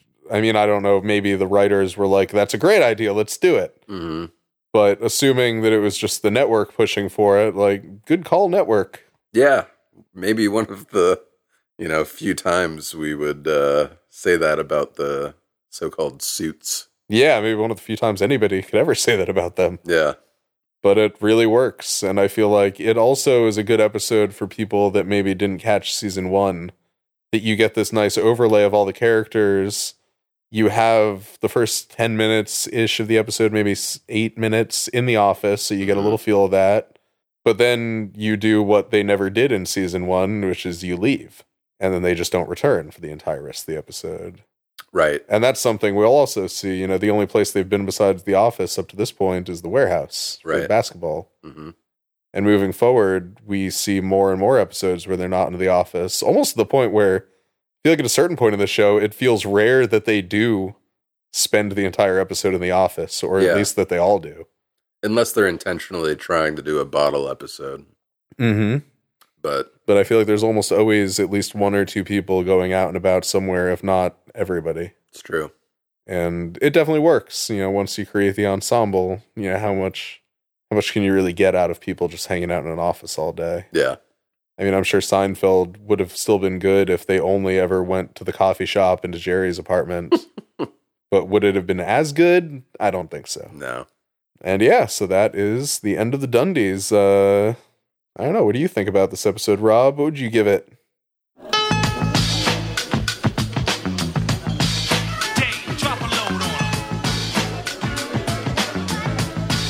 The Dundies. How can I explain it? I want you, I create it. I top of that, you all made it. You never have to work so hard and feel no one notices. You're just a name and number, and no one even says hello. You want to give it a, a rating or do you want to give it a Dundee? I'm gonna give it. I'll I'll stay consistent with our previous episodes and and give Okay. it a rating out of ten. I think I would give this episode an eight and a half second drink, second drinks out of ten. Okay. Not bad. The only I th- I feel like my rating would be higher if they had handled the bathroom graffiti plot a little better. Hmm. Because at the end of the episode, I just feel like it wasn't fleshed out enough, and you know uh, they they touch on it a lot in the beginning of the episode, and they only mention it in passing at the end, and we never really you know get the joke because we don't find out what it said. Yeah, that's fair. Yeah, and uh, that's the only strike I have against the episode, honestly, because the rest of it's really great. Nice. So yeah, Yeah, I can feel that. I think I'm going to be maybe a little more generous. So I think I'm going to give it uh nine and a half men's restrooms out of 10. all right, Yeah. nine and a half men's restrooms. That's great. Just to just to use the thing that you criticize the episode with as part of my rating system. Well, I honest to be honest, um, something must have happened. I must have been distracted during that scene. because you missed that whole Dwight speech Yeah. somehow. yeah, somehow I missed it. I must have been distracted when I was watching through. So that's what I was going to say. That's why I would rate it a little higher and not count that against it, is because I feel like going anywhere or not, it was kind of worth it for Dwight trying To to threaten to take away Yeah. their bathroom, yeah. just if anything, just for the one line out of that monologue, be prepared to hold it from 9 a.m. to before he gets cut off by Michael. Yeah. Right. uh that was good. So, but yeah, I, I would say this is probably one of my favorite episodes of the series for whatever reason, and just always has been. So, I'm gonna give it that rating. You Yeah. apparently disagree based on that face, Oh but no. you were just giving me a very funny, specific looking face, just like. It looked like uh, if I if I said I was gonna make you dinner and then I put a plate in front of you and took off the steam tray and there was just a turd on it. I think that's the face you would have made. That is not the emotion I was trying to put across. So I don't know what I don't know what happened there. That's okay. It's a glitch. I'm just kidding. but yeah, so that has been seventh episode of Out of Paper. Uh hope you guys enjoyed it. yeah. And uh check us out on social media. We're gonna have our social media accounts listed in the show notes to make it easier for everybody. Yeah, hit us up. Yeah. Let's- Reach out, friend us, message us. Yeah. Bring up anything we missed, correct us if we did something wrong, Yeah, said let- something wrong. let us know how wrong we are. Yeah. Nothing like getting called out on being incorrect. It's just great. Yeah. My favorite. I mean, I don't mind it, you know. We could No. be right, we could be wrong. Yeah, we're all doing the show together. You're paper people just as much as we are. Yes. Well, we're paperless people, but you're paper people. yeah. Well, all that's right, been our guys. show. Yeah. We'll uh, catch you in the next one. Peace, paper people. Out of paper, out of stock. There's friendly faces around the block. Break loose from the chains that are causing you pain. Call Mike and Stanley, Jim DeWine and Creek. Call Andy and Kelly for your business paper needs. Call Dunder Mifflin. People, persons, paper, people. Dunder Mifflin. Stop, stop, stop, stop, stop, stop, stop, stop, stop, stop, stop, stop, stop, stop, stop. Out of Paper is not endorsed by Deedledee Productions or NBC and is intended for entertainment and information purposes only. The Office, The Office logo, and all character, pictures, and audio of The Office are registered trademarks and or copyrights of their registered copyright holders.